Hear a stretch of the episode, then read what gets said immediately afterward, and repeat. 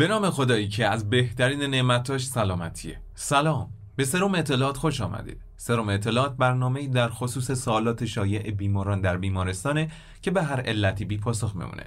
احتمالا در گفتگوهای روزانتون با افرادی مواجه شدید که در گفتار دچار تکرار میشن یا اصطلاحا لکنت دارن. امروز در خدمت سرکار خانم معزنی کارشناسی ارشد گفتار درمانی و رئیس انجمن گفتار درمانی اصفهان هستیم تا در این باره صحبت کنیم. همراه ما باشید.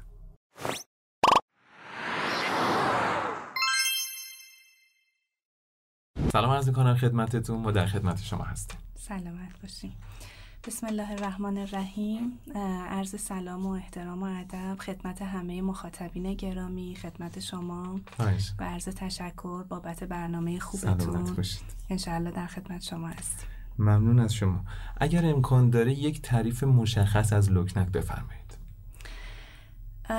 لکنت یک اختلال بله. توی جریان روان گفتار. بله. روانی گفتار رو به هم میریزه. شامل تکرارهایی که ما ما ما ما مثلا اینطوری می‌تونه تکرار یک صدا باشه می‌تونه تک تکرار تکرار تکرار تکرار یک کلمه باشه و می‌تونه که حالتهای کشش باشه. یعنی مثلا اینطوری باشه که ما بهش میگیم که قفلایی که با صدا هستن. بله. حالت فیکس به خودش می‌گیره صورت دیگه تکرار نیست. و می‌تونه حالت قفل باشه بلاک باشه. یعنی هیچ صدایی خارج نمیشه و ما فکر می‌کنیم فرد دیگه صحبت نمی‌کنه در حالی که در تلاش هست برای اینکه برای اینکه صحبت بکنه. بله. این رو بهش میگن لکنت. ولی به طور کلی گفتار سه تا جز داره. یکی سرعت گفتار هست. سه تا جزء کلی که ما می‌بینیم. یکی سرعت گفتار هست. بله. یکی پیوستگی گفتار هست و یکی دیگه میزان تنشی که توی گفتار وجود داره.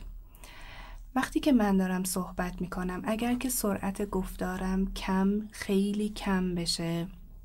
مثلا وقتی صحبت می‌کنم اینجوری بشه یا وقتی که دارم صحبت می‌کنم خیلی تون صحبت بکنم. به نفی که شما اصلا متوجه نشین که من دارم چه صحبتی می‌کنم و بینظم بشه گفتارم این از روانی خارج میشه. وقتی پیوستگی به خاطر مکسای زیاد به خاطر تکرار قفل کشیدگویی به هم بریزه روانی گفتار به هم میریزه. وقتی دارم صحبت می‌کنم با تنش صحبت بکنم بله.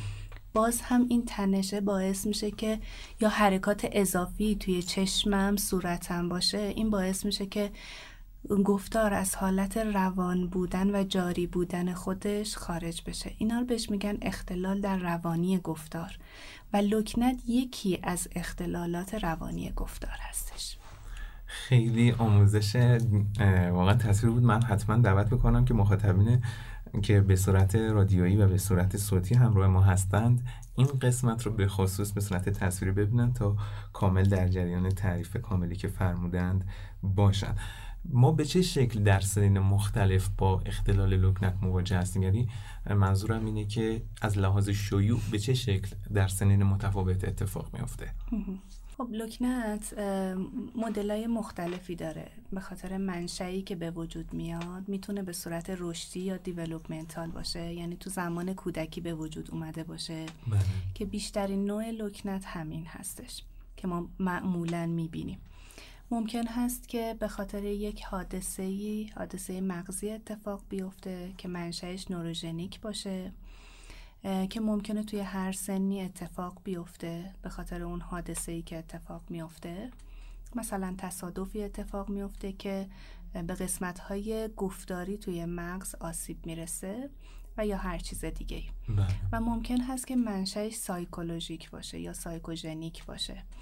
که این مدل لکنت هم معمولا نادر هستش و توی سنین بالاتر اتفاق میفته و ما توی بچه ها نمی‌بینیم نمی‌بینیم. معمولا نمی‌بینیم. حالا اون چیزی که من به ذات علمی من میگه نمی‌بینیم. بله.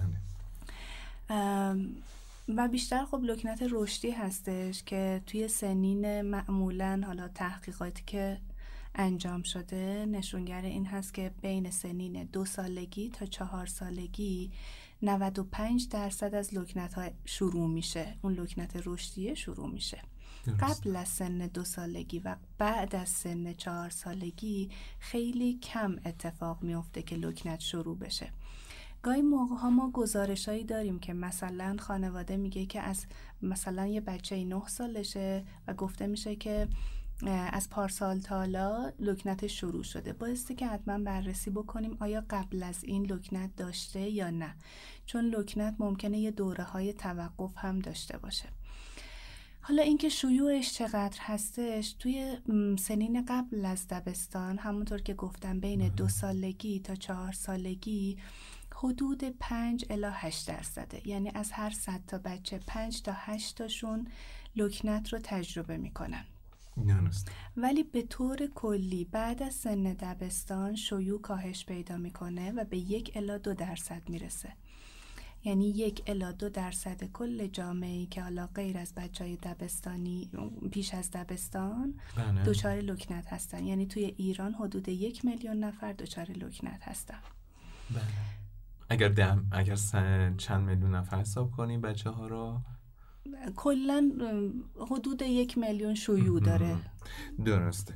یک حالا با تجربه صحبتی که اتفاق افتاده قبل برنامه دوستانی که گفتار درمان بودن خدمت شما فرمودن که همکاران گفتار درمان اصرار بر مراجعه زود هنگام دارن برای افرادی که دچار لکنت هستن علت خاصی داره با تجربه اینکه میگید بعد از یک سنی میزان شیوع کاهش پیدا می‌کنه و بهبودی وجود داره.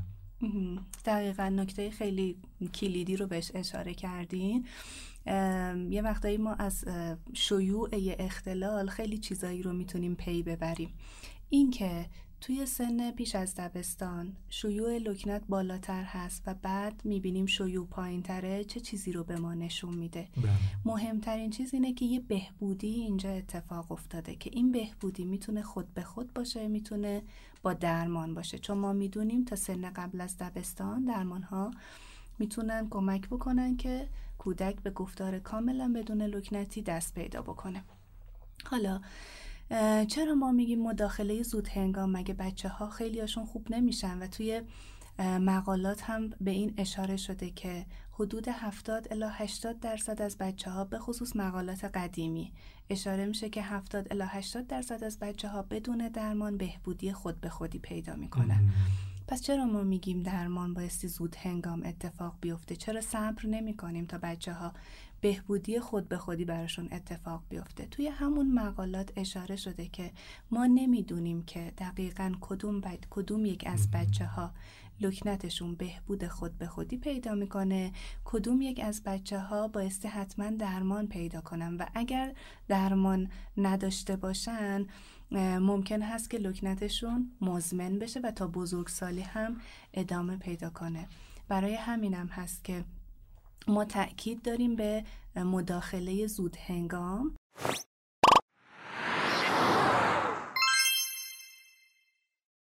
یه سری عواملی هستن که ممکن هست که مزمن بودن لکنت رو پیش بینی بکنن. بله. ولی این عوامل احتمالی هستن.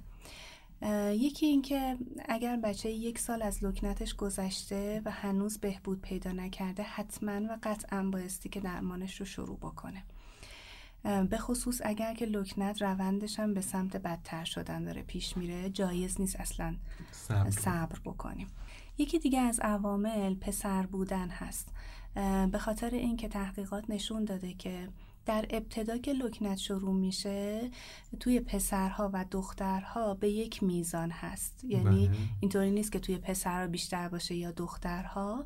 ولی به مرور زمان با افزایش سن مشخص شده که توی پسرها بیشتر لکنت میمونه و دخترها بهبودی بهتری پیدا می‌کنن.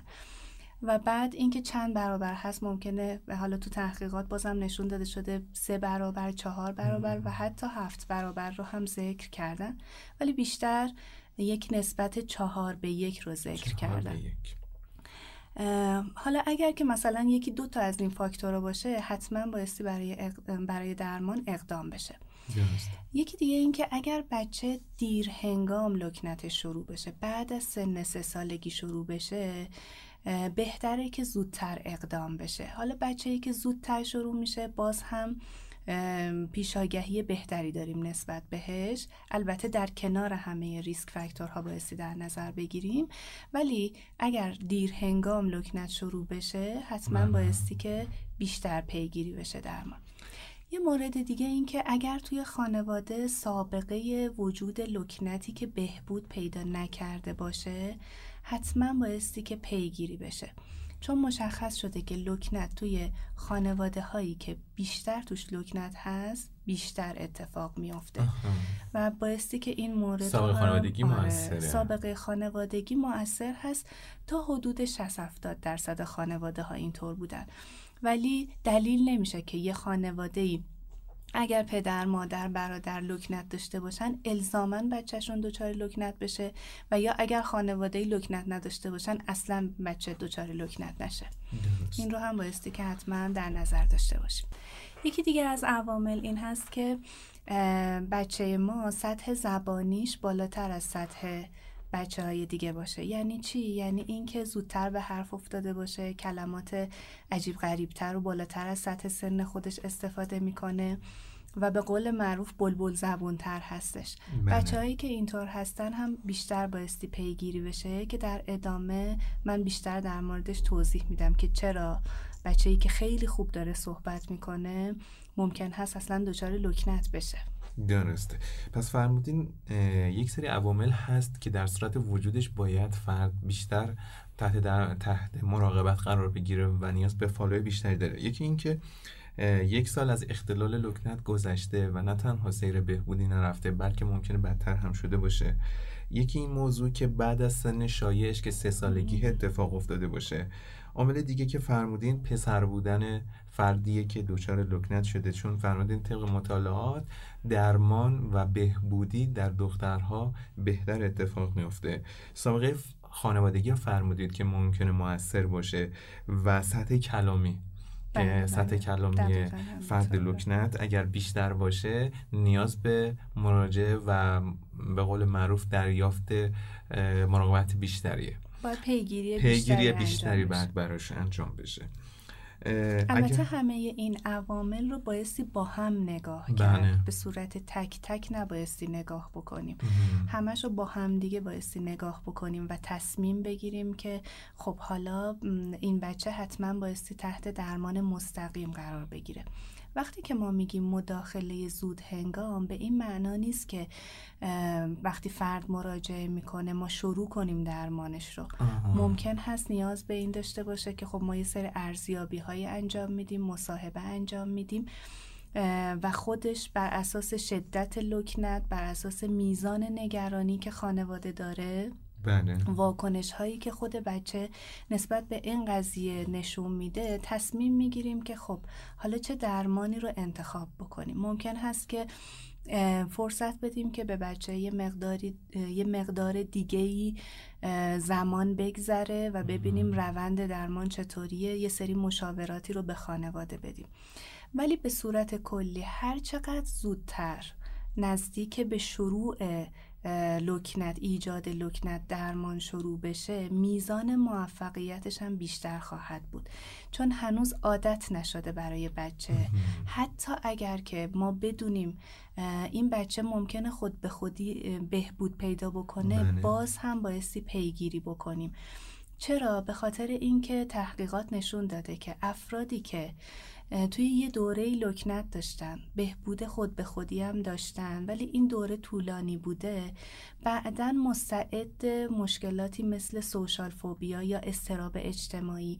مثلا حراس دارن از اینکه توی جمع صحبت بکنن بله. رو ما می‌بینیم توشون. یعنی یه سری مشکلات روانشناختی رو بیشتر توی این افراد می‌بینیم. با اینکه یه مقطع کوتاهی بوده و این مشکل رو داشتن و تمام شده منتها بیشتر توی این افراد اتفاق میافته. یکی از دلایلش هم این هست مداخله زود هنگام انجام میدیم. یکی دیگه از دلایلش این هست که بهبودی خود به خودی می‌تونه از شش ماه تا چهار سال حتی طول بکشه. و چرا وقتی که درمان گفتار درمانی هست و باز هم شواهد نشون میده که هفت برابر می‌تونه کاراییش بهتر از بهبوده. بله هفت برابر با سرعت بیشتری می‌تونه فرد رو به گفتار بدون لکنت برسونه برای چی ما منتظر بمونیم که بچه ممکنه یه سری ریاکشن هایی واکنش هایی رو نشون بده به این قضیه و اعتماد به نفسش کم بشه مشکلات استرابی پیدا بکنه. چرا ما بایستی که صبر بکنیم که حالا ممکنه بهبودی خود به خودی اتفاق بیفته؟ و یکی دیگه از دلایلی که ما بهبودی خود به خودی میگیم انجام بدیم به خاطر اینه که می‌خوایم توی هزینه صرفه جویی کنیم توی زمان صرفه جویی کنیم. چون که هر چقدر سن بچه بالاتر میره و به سن دبستان نزدیک میشه و بعد سن دبستان و نوجوانی و بزرگسالی درمان طولانی تر و سختتر میشه و خب شما می‌دونین روند تورم هم افزایش پیدا می‌کنه و یه جورایی درمان پرهزینه تر میشه. یعنی اینکه یه زمان کوتاهی رو می‌گذاری برای درمان ولی یک عمر بچه تو می‌خری. بله. این چیزیه که ما به مراجعه اگر بخوام یک جنبندی کلی کنم اینه که به خانواده ها بگیم اوسی کن به گفتار درمانی. انشالله اصلا چه اتفاقی میافته که لکنت به وجود میاد؟ این سوالیه که خیلی وقتا خانواده ها وقتی مراجعه می‌کنن می‌پرسن. اصلا میگن که چی شده که اصلا بچه من که خیلی خوب داشت صحبت می‌کرد چی شد که دچار لکنت شد بله. یه روز پا شد داشت صحبت می‌کرد خیلی خوب صحبت می‌کرد و بعدش دچار لکنت شد و خب مرتب به چیزهای مختلفی مربوطش می‌کنن جواب این سوال شما دو حالت می‌تونه داشته باشه یکی اینکه یه حالت کوتاهشه نمی‌دونیم. واقعا علت واقعیش رو نمی‌دونیم. و جواب بلندش اینه که ما خیلی چیزا می‌دونیم ولی نمی‌دونیم کدومش کاملا درسته. و به خاطر همین هر کسی از یک قسمتی یک زاویه‌ای به لکنت نگاه کرده یک سری فرضیات و نظریاتی شکل گرفته و رویکردهای مختلف برای دیدن پدیده‌ای به نام لکنت و برای درمان اون هم به همین صورت درمانهای متعددی رو ما می‌دونیم بله. که تو حوزه گفتار درمانی وجود داره. حالا فرای از درمانهایی که توی حوزه های دیگه با دید دیگه ای نگاه شده. درسته. و اما حالا اینکه علتش چیه؟ اگر که من بخوام خیلی ساده و خیلی خودمونی برای یک خانواده این علت رو توضیح بدم که چی شده که لکنت به وجود اومده یا حتی مراجعه بزرگسال ما که مراجعه می‌کنن و میگن ما واقعا نمی‌دونیم چرا لکنت برای ما به وجود اومده. و ربطش میدن به چیزهای مختلفی که در گذشته داشتن. مثلا از فلان چیز ترسیدیم یا اینکه فلان فرد ما رو ترسون و خودش اون حس بدی که نسبت به اون فرد داره.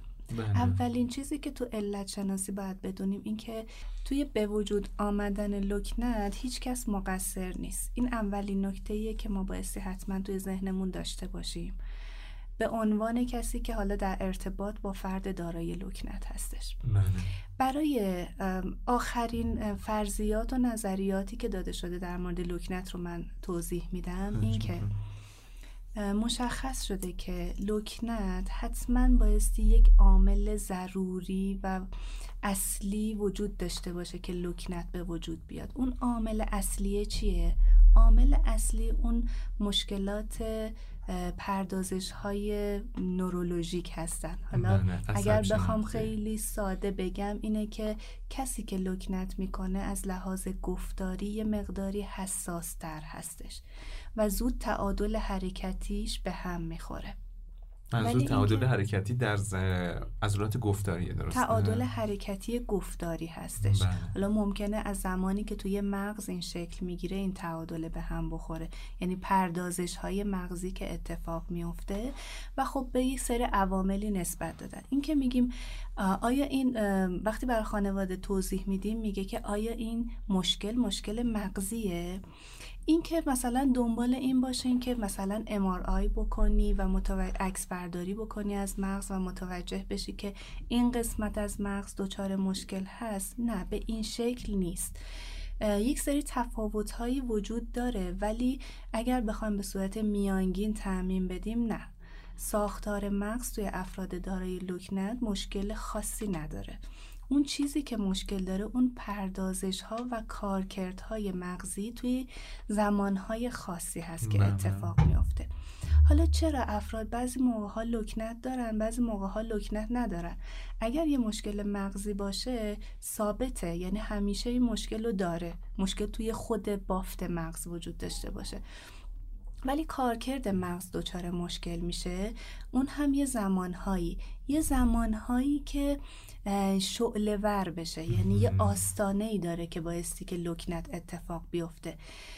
شما در نظر بگیرین که اگر که مثلا یه جنگلی رو ما داشته باشیم که حالا یه قسمتی مثلا چوب خشکی وجود داشته باشه وقتی که می‌خواد آتیش بگیره تا زمانی که اون جرقه بهش زده نشه اون آتیش نمی‌گیره.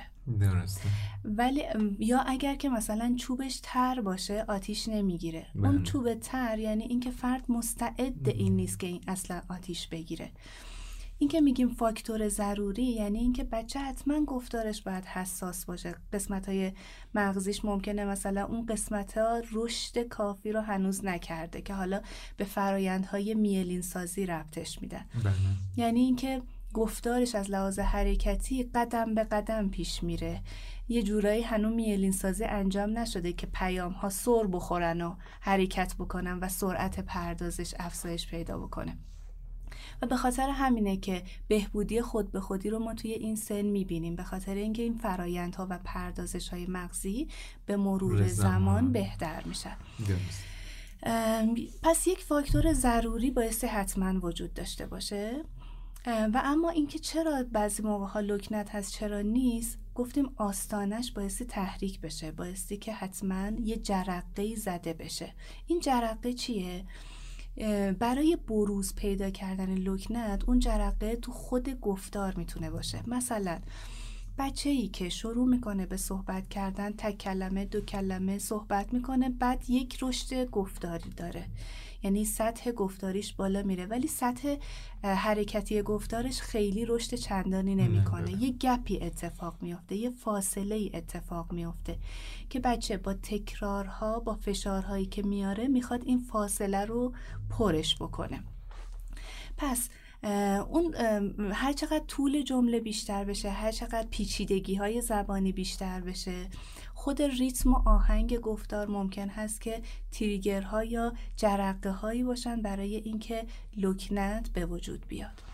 حتی ممکن ولی بعضی موقع ها ما می‌بینیم فرد می‌خواد یه یه جمله کوتاه بگه, یا مثلا اسم خودش رو بخواد بگه و لکنت می‌کنه. چرا این اتفاق میفته یه سری عوامل دیگه ای هم هستن. اینا عواملی هستن که ما بهش میگیم عوامل در واقع تاثیر گذار بله. عواملی که حالا مدولیتور بهش میگن تعدیل کننده یا تاثیر گذار هستن. بله. این عوامل چیا هستن؟ اون عوامل روانشناختی و عوامل شناختی فیزیولوژیکی که فرد داره باعث میشه آسانه لکنت کردن بالا بره یا پایین بیاد. یعنی مثلا توی اون لحظه ای که داره صحبت می‌کنه وقتی که خسته تر باشه مثل خود ما وقتی که خسته هستیم گاهی موقع ها حوصله هیچ کاری رو نداریم. ولی وقتایی که سر حال هستیم ممکنه همون کاری که برامون سخته حوصلش رو نداریم خیلی به راحتی انجام. انجام بدیم. حالا توی لکنت هم همینطوریه. وقتی که سطح فیزیولوژیکی پایین باشه مثلا فرد بیمار باشه خسته باشه خوابش میاد. ممکنه که میزان لکنت کردن احتمال وقوع لکنت رو بالاتر ببره. ولی یا مثلا از لحاظ روانشناختی از لحاظ خلقی حالش خوب نباشه استراب داشته باشه. هر چقدر که ما میگیم برانگیختگی هیجانی اگر که یه کروی رو در نظر منحنی رو در نظر بگیری هر چقدر برانگیختگی هیجانی افزایش پیدا می‌کنه یعنی به حدی می‌رسه که استراب داره فرد استرس داره فرد کارکردهای مغزیش پایین تر میاد. یعنی شما زمانی که استراب داری بهتر تصمیم نگیری. زمانی هم که استراب زیاد میشه لکنت هم آره، احتمالش بیشتر میشه. آفرین. زودتر تعادل حرکتی از بین میره. حالا چه اتفاقی میافته؟ مثلا خانواده میگه که بچه من خوابید خواب بد دید بعد مثلا فردا لکنتش زیاد شد. یعنی این برانگیختگی هیجان زیاد شد. اینا عامل نیستن. عامل به وجود آورنده خود هسته لکنت نیستن. کم و زیادش می‌کنن. یا مثلا تغذیه یا مثلا خیلی عوامل دیگه. اینا آره وسواس منظورم این نیست که یه اختلالی داشته باشه. ممکنه مثلا مثل همه افرادی که دچار اختلالات روانشناسی میشن افرادی که لکنت هم دارن دچار اون میشن. یعنی صرف این که فردی استراب داشته باشه اون فرد رو دچار لکنت نمی‌کنه. حتما بایستی که اون چوب خشک وجود داشته باشه که شما بخوای استرابه باعث بشه که جرقه بزنه. خیلی ممنون. خیلی صحبت کردیم و خیلی هم خوب صحبت و پیش رفت. خیلی خود من به شخص کنجکاوم ببینم اگر یک فردی دچار لکنت شده و به گفتار درمان مراجعه می‌کنه روند درمانیش به چه شکل اتفاق میافته؟ همونطور که گفتم درمان ها متنوع هستند چون ما علت اصلی لکنت رو نمی‌دونیم. و بر اساس این سه تا عاملی که گفتم یک عامل ضروری بایستی وجود داشته باشه بله. عوامل عصب شناختی که لکنت به وجود بیاد دو عواملی که باعث بروزش میشن یعنی توی گفتار طول جمله آهنگمون استرس های گفتاری که وجود دارن به علاوه اینکه یه سری عواملی لکنت رو تشدید می‌کنن یا کمش می‌کنن این عوامل رو اگر در نظر بگیرین توی درمان های مختلف اومده مثلا یه نفر عوامل تاثیرگذار رو میاد کاهش میده برای اینکه روانی گفتار افزایش پیدا کنه. یه درمانگری حالا یه سری رویکردهای درمانی نه فقط یک درمانگر کاری که انجام میده مثلا میاد روی طول جملات کار می‌کنه. اول از طول جملات کم شروع می‌کنه و مرتب طول جملات رو زیاد, زیاد می‌کنه. یا سرعت گفتار رو کاهش میده برای اینکه پردازش های گفتاری بهتر انجام میده. یا یه گفتار ریتمیک استفاده می‌کنه مثل حالا که من صحبت می‌کنم که استرس های هجایی رو کاهش بده. همه اینها روی یک قسمتی کار می‌کنن. بعضی از درمان بعضی از درمان هم هستن همه این عوامل رو در نظر می‌گیرن که بهشون میگن درمان های جامع. یا درمان هایی که یک پارچه هستند پس ما توی گفتار درمانی درمان های مختلف با رویکردهای مختلف داریم و توی سنین مختلف. یعنی رویکردهایی که من استفاده می کنم برای سن پیش از دبستان ممکن هست متفاوت باشه با اونچه که در سن دبستان نوجوانی یا بزرگسالی استفاده می کنم درسته. خیلی ممنون. بازه درمان به چه شکله؟ بازه درمانی هم همینطور. بازه درمان هم خیلی بستگی به این داره که اولا بچه تو چه سنی هستش؟ یعنی سن شروع لک هر چقدر درمان به سن شروع لکنت نزدیک تر باشه درمان بهتری انجام میشه و کوتاهتر. یعنی درصد اینکه بهبودی کامل اتفاق بیفته توی سنین پایینتر خیلی بیشتر هست.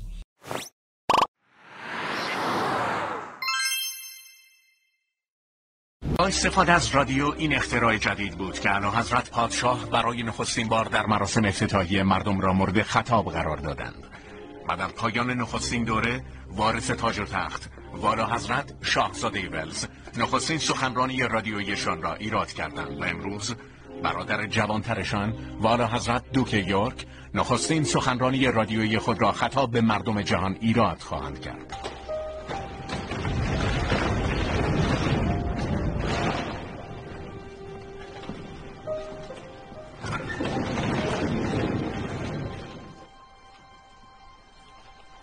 مأموریت یافتم.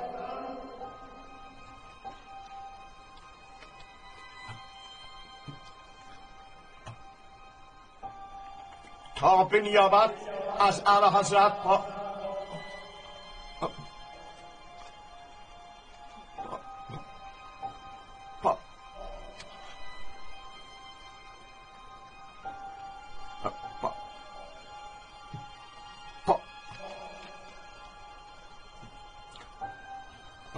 پادشاه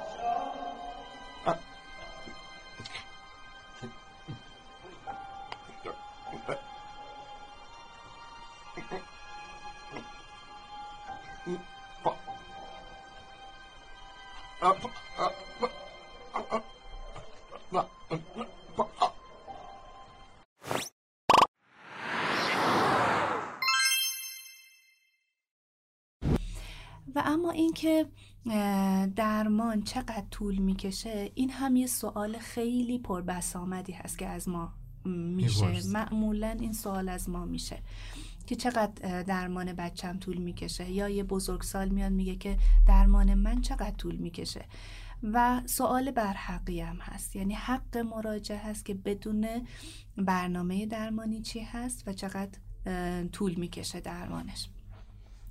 درمان لکنت طولش بستگی به سه تا فاکتور مهم داره که من بهش میگم مثلث درمان.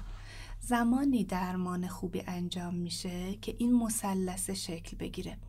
یکیش یک زل این مثلث درمانی هست که ما ارائه میدیم. یعنی مدل درمانی که ما ارائه میدیم. بعضی از درمان ها فشرده هستن بعضی از درمان ها کلا روی کردش اینه که طولانی مدت آروم آروم انجام میشه. بسته به نوع درمان ما طول درمان هم تا یه اندازه مشخص میشه. یه زل دیگه مثلث خود مراجع هست با خصوصیات لکنتش با خصوصیات شخصیتی خودش میزان واکنشی که نسبت به لکنت میده و میزان تاثیر لکنت روی اون فرد بله. یعنی لکنت ممکنه که اون چیزی که من تعریف کردم از لکنت قفل تکرار کشیدگویی اینا ظاهر لکنته اون واکنشی که فرد نسبت به لکنت نشون میده باعث میشه که لکنت از این ظاهرش خارج بشه و مثل یه گلوله برف میمونه که به مرور زمان هی افزایش پیدا می‌کنه و رفتار لکنت تبدیل میشه به اختلال لکنت که خیلی از ابعاد زندگی فرد رو زندگی تحصیلی شغلی و واکنش های درونی و عاطفی و اجتماعیش رو تحت تاثیر قرار میده. ما بایستی شناسایی بکنیم که اندازه این اختلال توی این مراجعه چقدره. بر اساس میزان و اندازه اون بایستی بهش طول درمان بدیم. بله. علاوه بر پروگراممون برنامه درمانیمون طول درمان رو مراجعه مشخص می‌کنه. ممکنه مثلا یه مراجعی در کنار لکنتش مشکلات همراه دیگه گفتاری هم داشته باشه. حالا گفتاری یا غیر گفتاری. مثلا یه بچه یه مشکلات هایپر اکتیویتی داره ADHD داره اوتیسم داره. ممکنه سندروم داون هم در کنارش داشته باشه. ممکنه هیچ کدوم از اینا رو نداشته باشه. فقط مثلا مشکل تلفظی داشته باشه. هیچ کدوم از اینا رو نداشته باشه. واکنش بچه حساسیه. واکنشش نسبت به لکنت زیاده. اینا طول درمان رو کم و زیاد می‌کنه. و سن مراجع قطعا سن مراجع هر چقدر بالاتر بشه زمان درمان بیشتر, بیشتر بشه. بشه. و زل سوم؟ و زل سوم محیط و خانواده و بافتیه که مراجع توش داره زندگی می‌کنه. یه خانواده ای که حمایتگر هست یه خانواده ای که فعال پویا هست مشارکت خوبی داره قطعا نتیجه درمانی درمانی مراجع متفاوت هست. با یه خانواده ای هست که فعال نیست غیر فعال منفعل خیلی همکاری نمی‌کنه.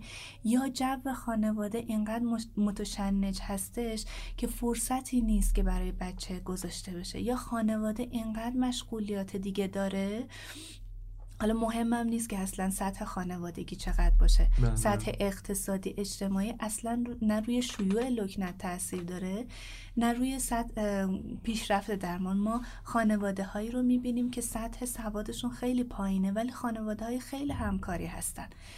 همکاری و مشارکت و درک خانواده خیلی مهم هستش.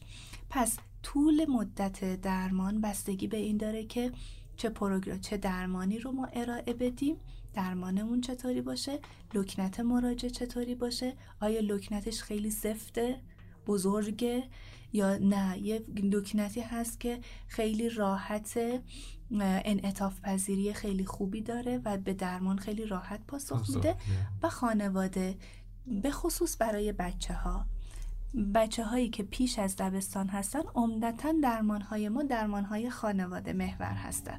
یعنی بله. اگر خانواده مشارکت نکنه عملا درمان اتفاق نمیافته. حالا در مورد طول درمانم بازم توضیح میدم. بله خیلی ممنون.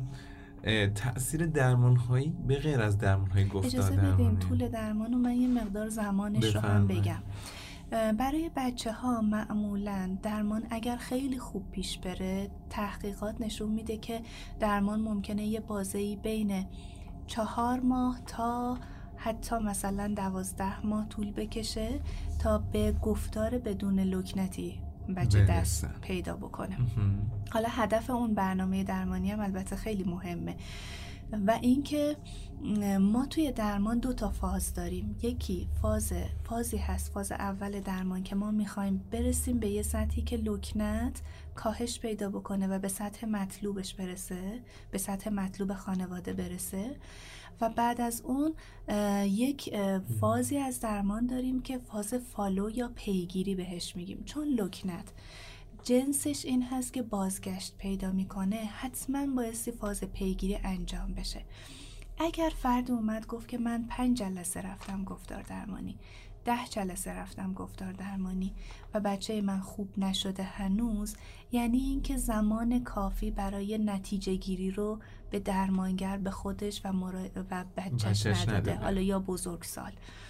حتما بایستی که درمان فاز اولش رو با پستی و بلندی هم طی می‌کنه چون لکنت جنسش حالت نوسانیه بالا پایین میره.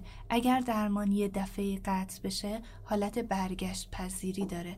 و به خاطر همینم هست که درمان یه مقدار با افت و خیز همراهه و یه مقداری مراجع ممکن هست که حس کنه که درمان طول کشیده خسته میشه.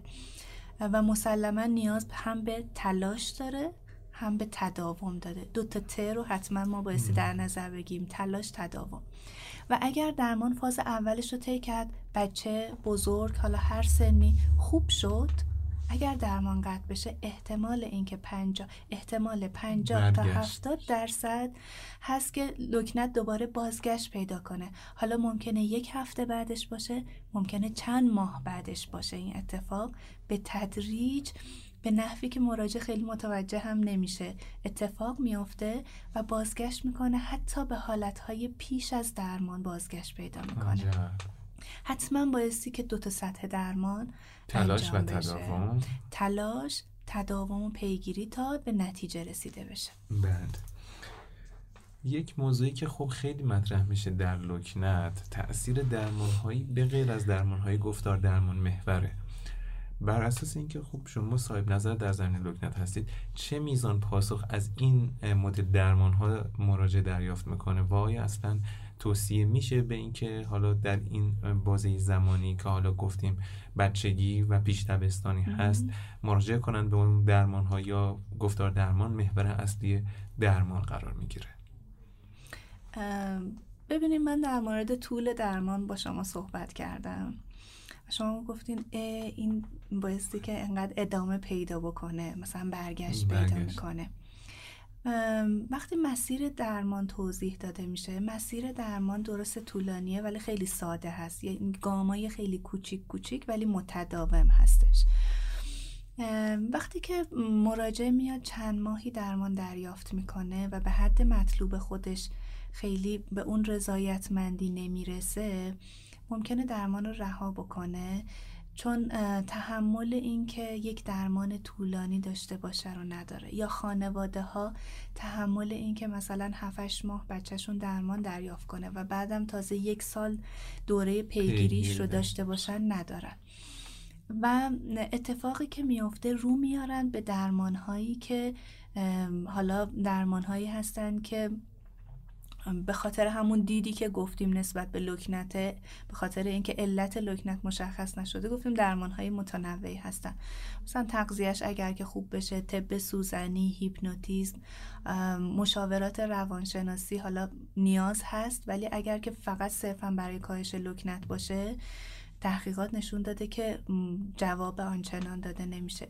به دارو درمانی که آیا دارویی وجود داره برای درمان لکنت و انواع اقسام درمان ها روی میاره. من در مورد اون درمان ها اصلا نمی‌تونم نظر بدم به خاطر اینکه اگر بخوام نظر بدم بایستی که حتما توی اون حوزه صاحب نظر باشم. یعنی یه جورایی مطالعه کرده باشم و در موردش تخصص داشته باشم که بتونم در مورد کاراییش نظر بدم. ولی اون چیزی که ما می‌تونیم در موردش نظر بدیم اینه که یک سری درمان ها هستن درمان هایی هستن که شواهد دارن شواهد یعنی چی؟ یعنی اینکه تحقیق های مختلفی روی افراد دارای لکنت توی سنین مختلف با برنامه های مختلف انجام شده و به این نتیجه رسیدن که مثلا این برنامه های درمانی مناسب هستن و پاسخگو هستن برای درمان لکنت. بله. و این شواهد شواهدی هستن که مطالعات زیادی روشون انجام شده. وقتی که ما چنین درمان هایی رو داریم مسلما درمان هایی که شواهد ندارن و ما مطمئن نیستیم به نتیجهشون عقل میگه که اونها رو انتخاب نکنم و بهتر هست که راهی رو انتخاب بکنم که مشخص شده رفته. آره راهیه که رفته و مشخص شده در کل دنیا که این جواب میده. بله. یه سری درمانایی هم هستن که ما بهشون میگیم درمانهای معجزه آسا که ما تبلیغاتی رو می‌بینیم. این درمانهای معجزه آسا چند تا ویژگی دارن. میان از مشکلاتی که لکنت داره از ویژگی های لکنت که آزاردهنده هست برای فرد استفاده می‌کنن برای تبلیغات. مثلا درمان کوتاه مدت. درمان های بدون بازگشت. بدون بازگشت. درمان قطعی. ما قطعا درمان داریم توی درمان لکنت ولی قطعا همه افراد چون پروسه رو تحمل نمی‌کنن به اون درمان قطعی نمی‌تونن برسن. چون گفتم سه تا زل داره بله. و این زل باعث هماهنگ باشه. ما خیلی از بزرگ سالایی رو داریم که مثلا مدت های زیادی درمان نداشتن یا درمان خوبی نداشتن لکنت داشتن ولی با یه درمان خوب تونستن درمان بشن و وقتی با شما صحبت می‌کنن شما اصلا تشخیص نمیدین که لکنت دارن یا اینکه مثلا مدرس دکتر یا سر کارشه داره صحبت می‌کنه و هیچکس متوجه, متوجه لکنت نمیشه. یعنی از لحاظ میزان لکنت بله. یا مثلا لکنت می‌کنه ولی اصلا زندگی عادیش رو تحت تاثیر قرار نداده. این هم یک نوع درمانه برای به خصوص برای بزرگسالان. اینکه تو بتونی با وجود این مشکلی این نقصی که توی گفتارت هست من نقص رو میگم چون واقعا گفتار روان رو دچار نقص می‌کنه. با وجود این مشکل به کارهای مختلفت ادامه بدی و مانع تو نباشه. درسته. پس نتیجه به این موضوع رسیدیم که درمان ها سه قسمت میشن. درمان هایی که حالا من چون از واژه اویدنس بیس برنامه زیاد استفاده کردم و خب مخاطبین بله. بله. این درمان هایی هستن که شواهد مبتنی بر شواهدن و جوابشون رو پس دادن. این یک مدل های درمانیه که خب درمانی گفتار درمانی در زیر شاخه این مدل درمان ها قرار می‌گیرن. و بعضی از درمان هاش توی این بعضی از درمان هم در حال انجام هستن یعنی در حال مطالعه شدن هستن یا درمان هایی هستن که درمانگر میاد مثلا تلفیق از درمان ها رو به کار می‌بره ولی همش رو ارزیابی مداوم انجام میده بله. تا به قول معروف practice based evidence ایجاد, بشه. و درمان هایی رو داریم که الان در مرحله پژوهش و تحقیقاتی هستند که خب باید بیشتر اینو بذاریم به انتخاب درمانگر که از این با احتیاط با انجام بشه و مرتب ثبت نتایج بشه. بله و نهایتا درمان های معجزه آسا که خیلی پشتش زمینه شواهد و تحقیقاتی وجود نداره و خب از ویژگی هایی مثل کوتاه مدت بدون بازگشت و درمان قطعی استفاده می‌کنن که جلب حالا نمی‌دونم اصطلاح خوبی نیست برای کسی که مراجعه می‌کنه برای درمان بگیم مشتری. ولی خب دیدگاه اونها به این شکله که جلب مشتری کنند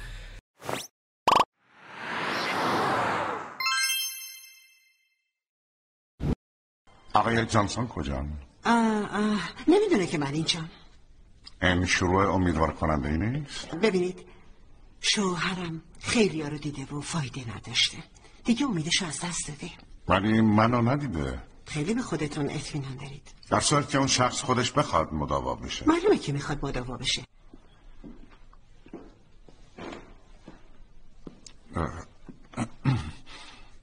نمی‌خواید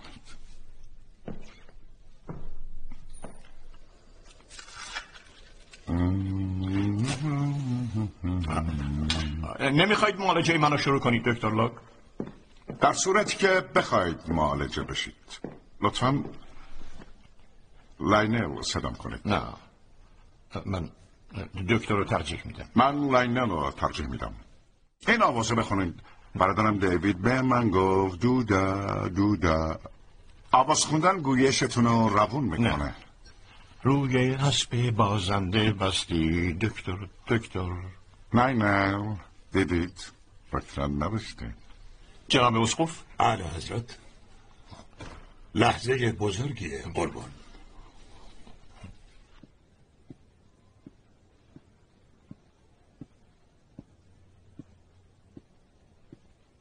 آقای بود؟ موفق باشید اعلی حضرت. چه ثانیه قربان؟ همه چیز رو فراموش کن. حرفتو به من بزن. انگار که با یک دوست حرف می‌زنی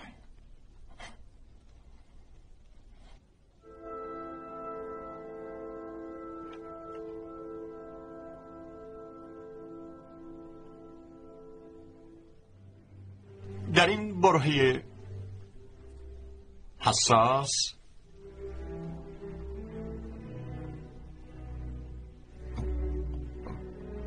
و سرنوشت سازترین لحظه در تاریخ ما. این پیغام را با احساسی عمیق برای هر خانواده از از ملتم. چه در داخل کشور و چه در خارج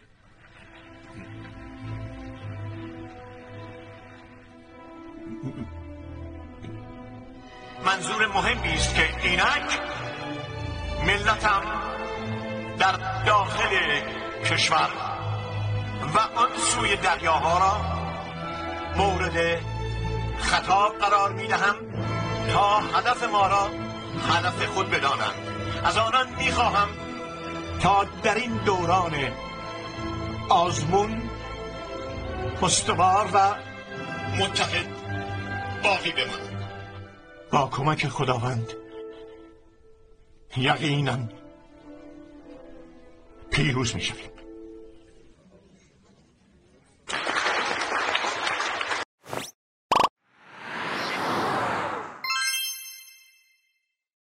خیلی ممنون. یک سری باوره هایی هست اطراف لکنت. توی برنامه کم و بیش بهش اشاره کردیم ولی خب به صورت شفاف بهش اشاره کنیم و نظر شما رو بشنویم. تاثیر بعضی از غذاها توی لکنت اثبات شده است. مثلا به این شکل میگن که فلان غذا رو بخوره که لکنتش از بین بره یا کم بشه. به عنوان مثال چیزی که خیلی ما شنیدیم تخم پرندگان متفاوت کبوتر گنجش یا غیر است. آیا همچین موضوعی وجود داره در زمینه لکنت؟ از لحاظ علمی اگر که بخوایم بگیم نه. من جایی ندیدم که روی این موضوع تحقیق انجام شده باشه. در مورد تغذیه چرا تحقیقاتی انجام شده؟ ولی نتایجش هنوز نتایج مبهمی هستن. یعنی نتایج قطعی وجود ندارن ولی چیزی که هست همونطور که من در مورد علت شناسی توضیح دادم که چرا مثلا لکنت به وجود میاد مسلما روی هسته لکنت خیلی کار نمی‌کنه این تغذیه. بله. و بیشتر میاد روی عواملی که بروز دهنده هستن یا عواملی که شدت و بالا پایین می‌کنن اگرم تاثیر بگذاره چون از لحاظ فیزیولوژیک دیگه بله. میاد یه مقداری این سطح فیزیولوژیک رو بالا پایین می‌کنه ولی اینکه من درمانگر به عنوان گفتار درمانگر بخوام مشاوره تغذیه توی این زمینه بدم خب کاملا اشتباه هستش و حتما بایستی که متخصص خودش با علم خودش و علم به لکنت این کار را انجام بده ولی یه چیزی رو من به خانواده ها میگم. چون ببینیم مثلا واقعا ما نمی‌تونیم توصیه بکنیم که سردیجات نخوره گرمیجات بخوره. شاید طبع اون فرد متفاوت باشه.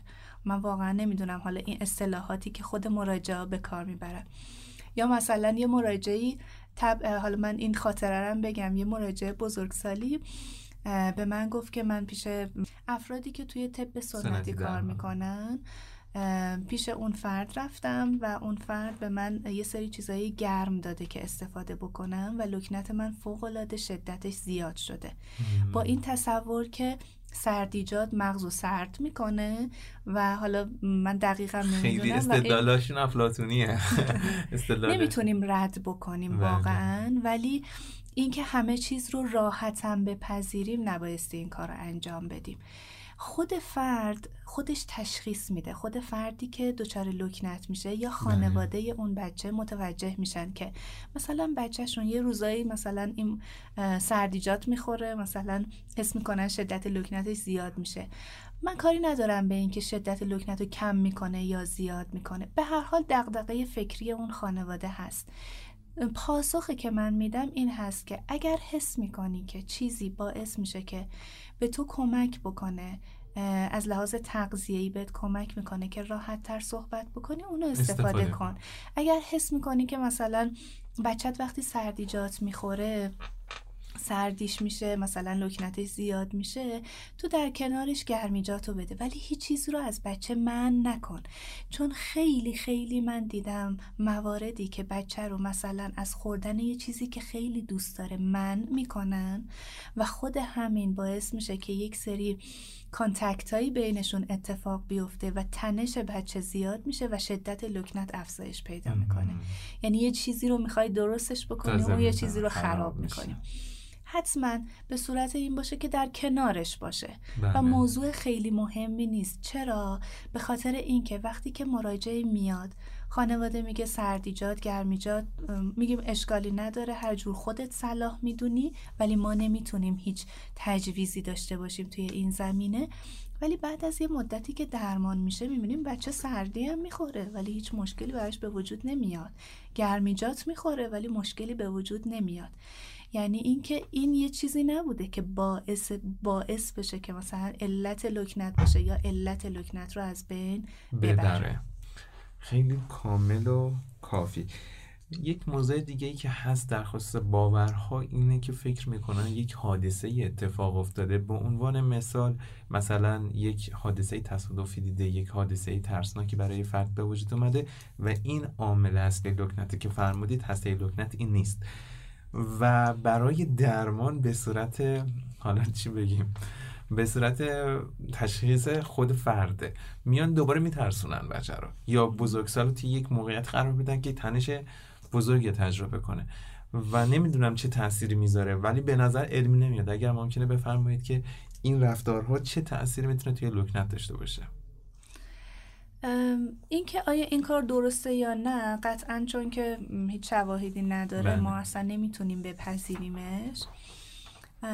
ولی خب یه یه سری باورها باورها همیشه از یه چیزایی ناشی میشن دیگه. حالا مثلا وقتی که بچه ای دچار لکنت میشه ممکن هست که اون فندکه اون چیزی که باعث شعله ور شدن و به بروز لکنتش شده باشه اون ترسه باشه. بله. حالا علتش نیست. گفتیم که علتش نمی‌تونه باشه ولی می‌تونه باعث بروز لکنت بشه. یا لکنت رو تشدید بکنه یا لکنت رو کمتر بکنه.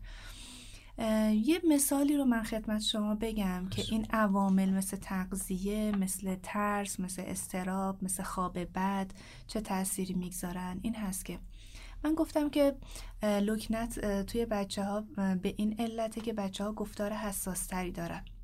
شما دو تا گلدون رو در نظر بگین که روی این میز می‌ذاریم. یه گلدون پایش خیلی باریک باشه. یه گلدونی باشه که پایش یه کمی پهن‌تر باشه. وقتی که شما یک ضربه ای به این میز وارد می‌کنین کدومش احتمال داره که بیفته سقوط مسلما کنه؟ اون که پایگی نازکتری داره. اونی که پایه نازکتر داره. توی بچه ها حالا یا بزرگسالان در واقع اون گلدونه درسته که خیلی هم زیباست. اصلا شکی توی زیباییش نیست ولی پایش یه کمی باریک تره. آره.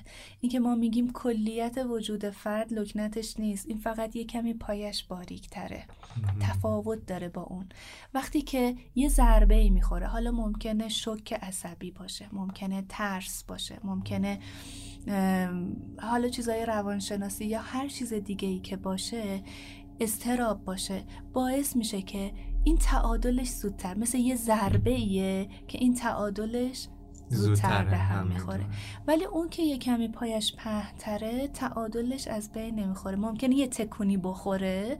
مثل وقتی که مثلا شما خسته هستین میگین که مثلا گفتارم امروز به هم ریخته. از بس بله. خستم. یا مثلا وقتی استراب دارین میگین که به لکنت افتادم. چقدر من امروز توپق می‌زنم خسته ای. مثلا مطمئنا من یه ده دقیقه دیگه پشت سر هم صحبت بکنم یه مقدار خستگی حرکتی برام ایجاد میشه. ولی اون پایه اینقدر باریک نیست که دوچار لکنت بشم. بله. حالا تغذیه یا استراب یا ترس اینا عواملی هستن که اینو تکونش میدن و این وقتی میفته حالا ممکنه یه نفر پایش یک کم باریک باشه یه نفر خیلی باریک و این شدت های لکنت رو نشون میده. یه نفر شدت لکنتش زیاده یه نفر شدت لکنتش لکنتش کمه. این بیس نورولوژیکش ممکنه متفاوت باشه و اون ضربه ای که می‌خوره هم هر چقدر شدتش زیاد باشه ممکنه که تعادل رو بیشتر آره به هم. رو بیشتر به هم بزنه برای همینه ممکنه مثلا یه نفری میگه که مثلا من وقتی خستم خیلی لکنت نمی کنم ولی مثلا وقتی استراب پیدا می کنم این برانگیختگی هیجانی اینقدر زیاد میشه عمل کردم خیلی میاد پایین.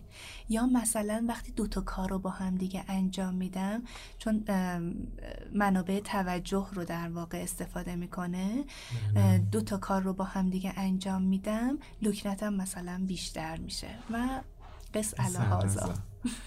اگر ما در گفتگوهای روزانهمون با یک فردی مواجه بشیم که حدس بزنیم ممکنه دچار لکنت باشه از شروع صحبت با اون فرد چه رفتاری رو انجام بدیم که خدای نکرده نقش منفی در روند لکنتش نداشته باشه؟ به نظر من بهترین کاری که یه فرد در مواجهه با فرد دارای لکنت می‌تونه انجام بده این هست که هیچ کاری نکنه. بله. یعنی خود هیچ کاری نکردن واقعا خیلی کمک کننده هست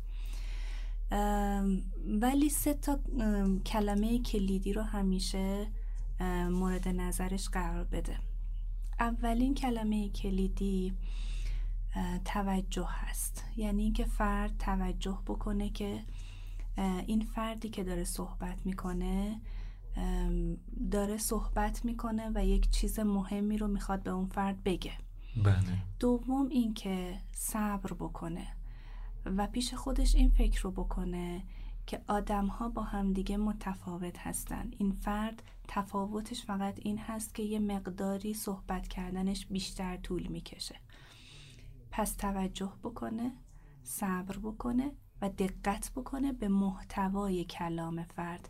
نه اینکه فقط دقت بکنه به اینکه این فرد چطور داره صحبت می‌کنه. حتما تماس چشمی رو برقرار بکنه و نیازی نیست که به اون فرد کمک بکنه که حرفش رو کامل بکنه.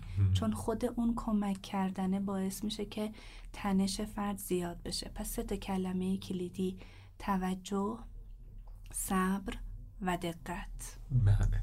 خیلی ممنون از اینکه امروز وقتتون رو در اختیار ما قرار دادید. لکنت اختلالیه که خب ناگفته بسیار داره و خدا رو شکر که امروز برنامه به شکلی پیش رفت که برای خود من به شخص بسیار مفید بود. ممنون از شما. اگر ممکنه یک یادگاری برای مخاطبین سروم اطلاعات بنویسید. ممنون از شما. من یک موضوعی هم. یادآوری کنم. بفرمایید. من تشکر می‌کنم از شما. بابت تلاشایی که دارین انجام میدین و وقتی که می‌ذارین برای اینکه مردم آگاه بشن از یک سری حالا موضوعاتی که کمتر بهش پرداخته میشه یا به صورت. جزئی پرداخته نمیشه و مسلما این کار خیلی ارزشمندیه. ممنون از شما. روز 22 اکتبر برابر با یک آبان روز افزایش آگاهی نسبت به اختلال لکنته.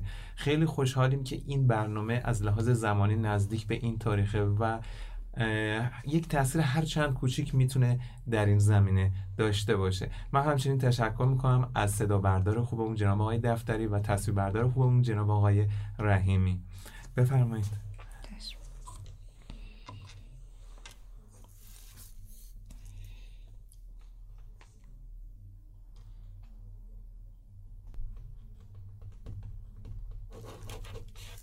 اگر ممکنه برای مخاطبینی که به صورت صوتی همراه ما هستند خانشش هم انجام بدید. ممنون از شما. البته خیلی با خط خوبی نتونستم می‌کنم. بنویسم.